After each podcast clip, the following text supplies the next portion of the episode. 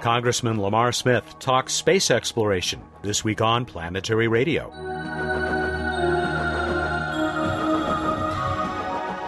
Welcome to the travel show that takes you to the final frontier. I'm Matt Kaplan of the Planetary Society. Texas Congressman Lamar Smith and his Space Science and Technology Committee hold the purse strings for much of the government funded research in the United States. That's why we're happy to have him as our guest this week. Bill Nye reports on a major success in the testing of the LightSail solar sail, while later Bruce Betts and I will discover just how hot a moon rock can be and not in the way you may think. We begin with senior editor Emily Lakdawalla's celebration of two arrivals at the Red Planet. Emily, a big, big week last week for Mars. It really was. We had not one, but two orbiters successfully arrive into orbit, and that is always such a huge relief. The last big, dangerous milestones on these missions, and now the way is clear for them to start doing science. And according to your September 24 blog entry, already some results, I hesitate to call them science, coming from MAVEN. That's right. In fact, both MAVEN and Mars Orbiter mission have returned their first images from Mars. Now, it might surprise you to hear about images from MAVEN. MAVEN doesn't carry a traditional camera, but you can make images using its imaging ultraviolet spectrometer, and they show exactly what MAVEN went there to study, which is how far into space the cloud of hydrogen goes that surrounds Mars. And, and we'll learn a lot from MAVEN about how atmospheric loss happens. And I guess resolution really wasn't, or you were told, is not all that important. No, because things don't change very much from point to point in the atmosphere. It's all kind of smeary anyway, so it's okay if you don't have a very high resolution image. I particularly enjoyed your blog entry on the same day, the 24th of September, about MOM, because you obviously were, um, shall I say, touched by this achievement. Well, I was just thrilled and excited and caught up in the enthusiasm online of all of the people who were celebrating the arrival of this spacecraft in India. So many Indians on my timeline, so proud. And it really was such an amazing moment for that country because this, after all, is their first foray beyond Earth orbit. They really arrived as an interplanetary spacefaring nation, and it's such an important moment for the nation, and they should be rightfully proud of their achievement. And you've uh, you've been to India, right? Yeah, of course. I have relatives there, in-laws there, so I've I've been there. I've seen both its highs and its lows, and you know they have a lot of things to work on at home, but by achieving, by attempting to achieve greatness, like achieving orbit around another planet. They they have nowhere to go but up. It's going to be really fantastic to see what they do in the coming years. And uh, clearly, both of these missions just getting underway. What's ahead in the immediate future? Well, for MAVEN, um, actually, for both of them, they have a comet coming at them in their immediate future. So I think in the short term, that's uh, what's going to be high on the list of things to watch out for. That's Comet Siding Spring, which flies past Mars on October 19. And MAVEN is really in a unique position to study how that comet interacts with the atmosphere. We don't know yet what Mars Orbiter mission's plans are for the comet's encounter, but it will also be starting to take data, and I'm looking forward to seeing more and more new images of Mars from their Mars Color camera. Thanks, Emily. Thank you, Matt. She is our senior editor and the planetary evangelist for the Planetary Society, also a contributing editor to Sky and Telescope magazine. Up next, the CEO, Bill Nye. Bill, I know we catch you in the car on the way to the airport, but I'm glad to be able to talk to you about the completion of a, a critical test for LightSail. Well, or maybe the critical test, yeah, the day in the life test, the DITL. And so we passed it. And so this is something that uh, the team has been working on literally for years. There are a couple aspects of it that are striking. First of all, we had this antenna problem. It's gone way back, and we solved it. And the word antenna, it's not just a wire sticking in space. It's got a circuit board or circuit board and software at the base of it. Finally got squared away through diligence by the team. And the main thing, I guess we were all concerned, is the deployment with this crazy, tiny Swiss watch gear train pushes out these very, very long cobalt steel spring loaded booms. And the sail's been folded up origami fashion for two years. and it worked. Everything worked. Worked perfectly. So everybody's very excited about that. And we at the Planetary Society, writ large, are very excited about this because we're going to fly. We're on a manifest for a launch in 2015 and then again for another launch in 2016. So we're going to, and uh, let me just say, in space travel, a year apart, that's pretty fast. So, embedded reporter Jason Davis has a blog entry that does a great job. Of Embedded is that what we call it? I, I think good. he's called himself that, but I That's love the term. Good. Yeah, yeah, he's up there with the crew, uh, as they solve these problems. He traces the detective story as they work their way through these problems. It's, it's fascinating. the process of science, Matt. The process of science. You have a hypothesis, you construct an experiment, you try it. If it doesn't work, you compare what happened with what you expected to happen. That is science. That's engineering. Bill, I will see you live in Toronto on the evening of Wednesday the 1st at the University well, of sure, Toronto. I'm sure all of our listeners are excited to go to the International Astronautical Congress this year in Toronto. No, it is. I mean, it is a niche for nerds, I will say. These are all rocket people and the Planetary Society, and we're up there talking about space exploration and getting coordinated. Who's going to do what in space who maximize, if I may, the discoveries per month? It's always exciting for me, but this will be especially exciting because so many people from the United States can get there without extraordinary effort. It's going to be a great meeting. And we're going to celebrate the Canadian space program, uh, which is fantastic. Really, talk is. about niche. Talk about succeeding in niches. Boy. Fantastic. Anyway, that that live show will be Wednesday at 7:30 p.m. Eastern Time, 4:30 Pacific. We'll be in Convocation Hall at the University of Toronto. A nice big hall that I, I think we have a shot at filling up. Uh, more information at planetary.org. Thank you, Bill, and uh, have Thank a good you, trip. Matt. Yep, yes, sir. See you. See you in a couple days. He's the CEO of the Planetary Society. Bill Nye, the Science Guy. Up next. The chairman of the House Space Science and Technology Committee, Congressman Lamar Smith.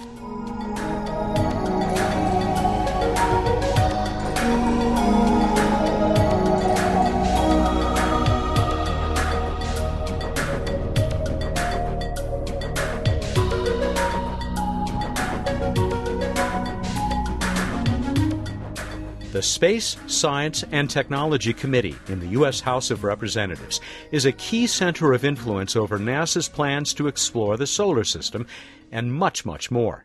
That committee's chairman is Republican Congressman Lamar Smith of Texas.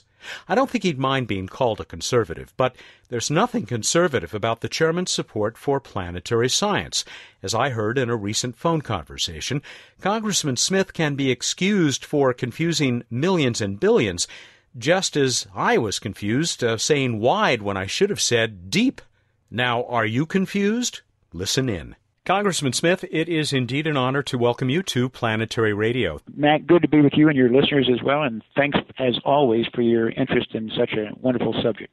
I think you still have that big, beautiful print of the Hubble Wide Field on the wall in your office? I do indeed. I'm looking at it as we speak right now. It's the deep field view of the Hubble, uh, as you know, and, and, maybe your listeners know as well. It was taken a number of years ago by scientists uh, who sort of control the Hubble, and they just decided one day, I think purely out of intellectual curiosity, to point the Hubble at a speck of sky where nothing was thought to exist. I mean, absolutely void, black, nothing there. A speck of sky being so small that if you held a penny out at arm's length, Abraham Lincoln's eye, which you can hardly see, would cover that speck of sky. So we're really talking about a pinpoint of a piece of the of the heavens. And they exposed it for a number of hours. Every time the Hubble came around, they lined it up and exposed it. In this tiny, tiny dark speck of sky where nothing was thought to exist, there actually turned out to be something like 3,000 points of light. And each point of light was not a star, each point of light was a galaxy, which of course consists of an average of about 100 million stars. So in that speck of sky, 3,000 times 100 million uh, gives you an indication of what's out there and why we do explore, why we do want to discover, why we are inspired by space. But that Hubble Deep Field, which will always be on my office wall, is a wonderful reminder of all that. Congressman, uh, my boss, Bill Nye, could not have given a better explanation himself. Uh, not only of that picture, not just of that picture, but why we do this. Good, good to be in his company anytime. Let's talk a little bit about things a little closer to home than uh, most of what is in that uh, big, beautiful picture. Uh, okay. You, uh, you were part of the Space Committee, which is really the subcommittee of your committee of Science, Space, and Technology, that had this hearing. As we speak, it was just last week, and in fact, we featured a week or two ago Jim Bell, who uh, testified before you on that committee, the president of the Planetary Society. I know you're not its chair, but uh, you certainly have oversight of that subcommittee. Right. Why why did the Space Committee decide to hold that hearing? The whole Space Committee, subcommittee, and the full Science, Space, and Technology Committee, we've had 18 hearings on space just this year alone. That's how important the subject is. That's how fascinated we are by the subject. And I might throw in here, too, uh, that there is a reason why the Air and Space Museum in D.C. is the most popular, most visited museum in the United States today. Over 8 million visitors go to Air and Space. And to me, that explains uh, why we have so many hearings. It explains or is an indication of why the, the subject does fascinate us, why it even inspires us. And so we are always going to have hearings on planetary science. But the reason for this last hearing was to point out, uh, unfortunately, uh, that the administration continues to cut funding for planetary science while we in the House and even the Senate uh, has funding that exceeds what the president has requested for planetary science.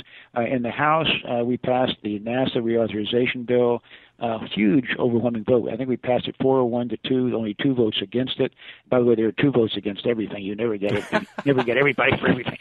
Uh, so we had the NASA reauthorization bill uh, pass the House floor. Uh, we also had the uh, the uh, Appropriations Committee pass a bill that had increased funding beyond what the administration had requested, and then even the Senate, in the hands of the other party, uh, passed a bill that uh, provided more funds than the administration had requested, which again, uh, over the last several years, the amount of funds requested by the administration has been trending down. So I wanted to point this out. I thought it was important to have a hearing uh, saying, wait a minute, Congress believes in human space flight and discovery. Uh, we believe in planetary science and all the promises that it has for us. Uh, we're disappointed that the administration did not continue to fund it at the same levels or even increase funding as we wanted to do. So, uh, this is just a way for us to push back a little bit against the administration and try to convince them to increase the funding for planetary science. There was some speculation by uh, some of the very distinguished planetary scientists who appeared before the committee uh, on that uh, afternoon about what's happening here. Why would NASA not make planetary science uh, among its highest priorities? There seem to be different opinions about that. Do you have thoughts about that? I mean, uh, planetary when, science was praised by Jim Bell as sort of the, the crown jewel. Exactly, I, and I agree uh, with that description of planetary science. Um, I can only speculate at this point, but it seems to me that the administration and, and maybe the president himself either doesn't have that much of a personal interest in space or they just are indifferent. Uh, in any case, uh, the results are clear and their actions speak for themselves with the, with the cuts to planetary science. That's Texas Congressman Lamar Smith. When we return, I'll talk with him about support for several exciting missions around our solar system. This is Planetary Radio. Hi, this is Casey Dreyer, Director of Advocacy at the Planetary Society. We're busy building something new, something unprecedented, a real grassroots constituency for space. We want to empower and engage the public like never before. If you're interested, you can go to planetary.org/sos to learn how you can become a space advocate. That's planetary.org slash SOS. Save our science. Thank you. Hi, this is Emily Lakdawalla of the Planetary Society. We've spent the last year creating an informative, exciting, and beautiful new website. Your Place in Space is now open for business. You'll find a whole new look with lots of images, great stories, my popular blog, and new blogs from my colleagues and expert guests. And as the world becomes more social, we are too, giving you the opportunity to join in through Facebook, Google, Twitter, and much more. It's all at planetary.org. I hope you'll check it out. Welcome back to Planetary Radio. I'm Matt Kaplan. We're on the phone with Congressman Lamar Smith of Texas, chair of the powerful Space, Science, and Technology Committee. That group's Space Subcommittee held a hearing about planetary science a couple of weeks ago. Planetary scientist Jim Bell was there to testify. Jim and I talked about it in the September 16th episode of our show. That hearing also included discussion of asteroid exploration and maybe someday exploitation by some of these fledgling companies that uh, hope to bring some of those asteroid resources back to uh, to Earth. Uh, what are your thoughts about that? Right.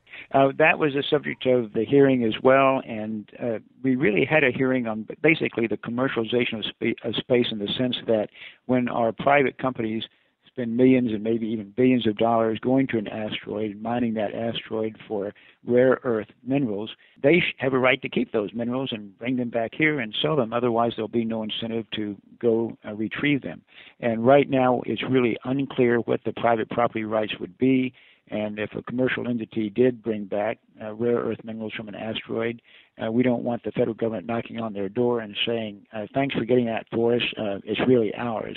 And so this will be continued in the next Congress. We uh, have a bill that's been introduced that does establish private property rights for those commercial entities that mine these types of minerals from the asteroids and uh, we'll, I think, need to address it. I think it's an important subject, and certainly we need to have some legal framework uh, for uh, private sector companies uh, that will encourage them to go on and, and mine these minerals and bring them back where they can be used by people here on Earth. You mentioned, Matt, one other subject, if I could, real quickly. You talked about some other missions that we might uh, engage in, and I think there's a couple. There are a lot of big ones out there, but I think there are two that really justify uh, further research and, frankly, justify further funding and need to be uh, made a priority. One would be a Mars flyby, perhaps in 2021, when Mars and Earth are about a year and a half apart, uh, as far as the time required to get there and back. Uh, I really think that's that's got to be one of our next goals: is to send a human to Mars. We know we're not ready to actually land on Mars yet, but do a flyby and come back. That would be the equivalent, or even a greater and more ambitious goal than, say, Apollo in the 1960s. And we don't know how it be, how it would be done right now, just like we didn't know how we were going to land on the moon either. But if we don't set a deadline, if we don't establish the goal, the only thing certain is that we'll never do it. So I think we ought to do that. Also, I think we ought to go to Europa and uh, figure out some way to sample the ocean under the miles of ice that are on the surface of Europa and find out if there's any kind of uh, microbial life there in the ocean underneath the ice of Europa. And if so, that would be the first discovery of any form of life uh, outside or besides Earth, and that would be uh, the news of the century, and maybe it would be the greatest news in more than one century, just because it would be the first time we've had an indication of life outside of the boundaries of Earth. Congressman, you, you surprised me with the mention of that uh, human flyby of Mars, but that's a very exciting option. Uh, but you, you read my mind regarding the Europa mission. Are, do you think that uh, the mission that is currently known as Europa Clipper might uh, satisfy the requirements that you're looking for? It's a good start. The uh, Europa Clipper, and that's really going to be the next mission. That's what I'm talking about. If we take a sample of the water that's spewed out in these geysers, we still might get an indication of whether there's uh, microbial life uh, on Europa or not. So that's the next thing to do. I think we're able to do it now. We just need to put some dollars in that direction and some expertise, and we'll get it done. I just don't think we ought to ever underestimate uh, the human ingenuity, the innovations that we can come up with to explore space. Uh, to make missions like that out to uh, the outer solar system, uh, as you well know, it's uh, it's pretty tough to do that with solar cells. And there was brief mention during the committee hearing of the uh, renewed effort to uh, develop, uh, create the plutonium resources, plutonium 238, that are required for almost all of those missions. The the current Juno mission being the only exception. Is that something the committee also has been involved with? Since I know that your committee also has responsibility for the Department of Energy. we do have jurisdiction over about a third of the Department of Energy's budget, uh, seven or eight billion dollars, all their research and development money. And uh, what we really need to do is to continue to put money into research and development. That's uh, an investment in the future.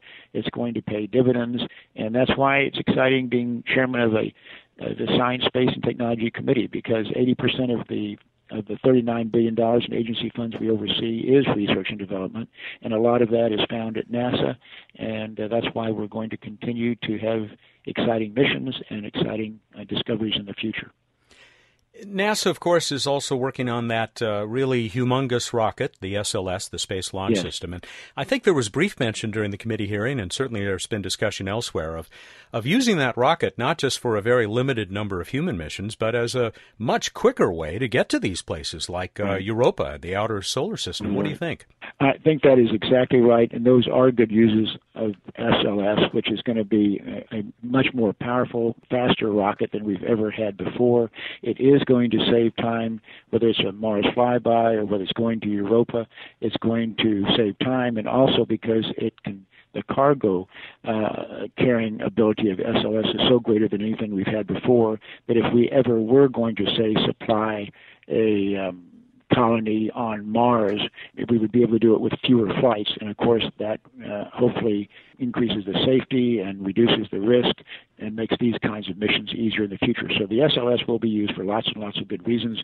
We just need to make sure it stays on time, it stays according to budget, and uh, again, the administration in reducing the funds, I hope they are not jeopardizing uh, the ability of us to uh, build the SLS and, and keep it on schedule because that is a concern of a lot of us, but it can infinitely uh, be justified. We need to go forward with it, and we need to have the administration support us. I want to leave you with this thought that uh, those planetary scientists who appeared before you were uh, pretty much unanimous in their support for Congress and Congress's yeah. really bipartisan support of, yeah. of planetary science. Um, you know, considering uh, the kind of uh, heat that Congress takes nowadays, uh, was that kind of refreshing to hear?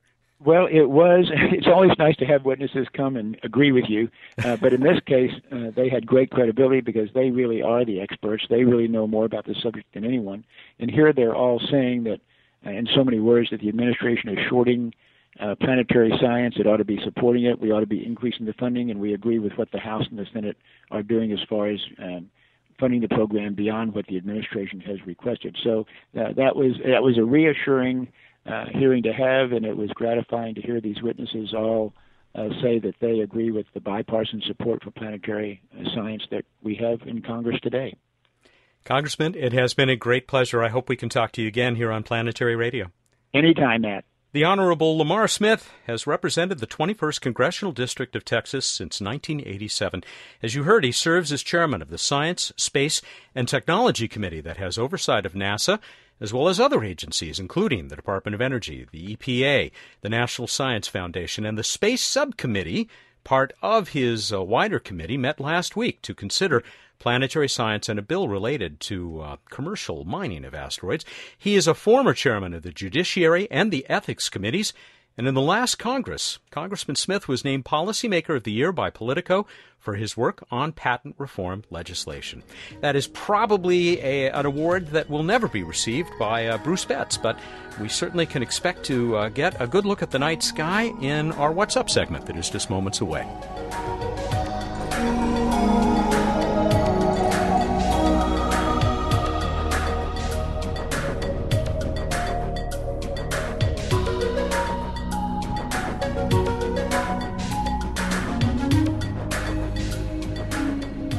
Bruce Betts is the Director of Science and Technology for the Planetary Society, and it is time to talk with him once again about what's up in the night sky and and to reveal shocking sordid news about moon rocks. Uh, shocking. really, it's it's absolutely fascinating, but that's coming later. Hi, welcome back. Can hardly wait to get to that. But first, night sky. Evening sky low in the west. In the early evening, you can check out Saturn, although it's getting lower and lower over the coming days towards the horizon. And you can also see Mars hanging out still near Antares, looking very similar, both uh, reddish objects, one a planet, one a star. Mars will be the one that's that's higher up, and then they'll be getting farther apart soon. But Matt, so excited! Two eclipses coming up in October, oh. uh, and both of them visible for us. Oh, yes, even better. so, October 8th, coming up really soon, we've got a total lunar eclipse that will be visible for most of North America, South America, Eastern Asia, and Australia, as well as the Pacific in between. And then October 23rd, a partial solar eclipse visible from almost all of North America. I'll, I'll be out there. All right, we move on to this week in space history. It was this week in 1957 that Sputnik 1, the first ever artificial satellite of Earth, was launched. You know, I've always thought it was an interesting coincidence that the space age and rock and roll were born at about the same time. yeah, yeah. It seems like coincidence, but it does involve rock, and we will be talking about space rock, so maybe it's not. Anyway, in 1958, NASA was founded in this week, and 10 years ago this week, Spaceship One won the X Prize. You were there, weren't you, Matt? I was. I was standing on the tarmac. What a great day. I hope to do it again for Spaceship Two. Uh, r- rolling on here, rocking and rolling on. Random space fact, random space fact, fact. Dragnet. That theme is from that ancient television show and radio show. It's, uh, you thought you'd stump me, didn't you? No, no, I, I knew I, I knew I hadn't stumped you. Anyway, having nothing to do with Dragnet, I point out that 20 years ago, no exoplanets were known, no planets around other stars. Now there are more than 1,700 confirmed exoplanets and another additional more than 3,000 candidates. Uh, it is a wonderful world we live in, pondering other worlds. It's thrilling. Absolutely thrilling. Here's what you've been waiting to get to, Matt. I asked uh, everyone what country's Goodwill moon rock was stolen but returned in 2003 after it was recovered by a U.S. sting operation.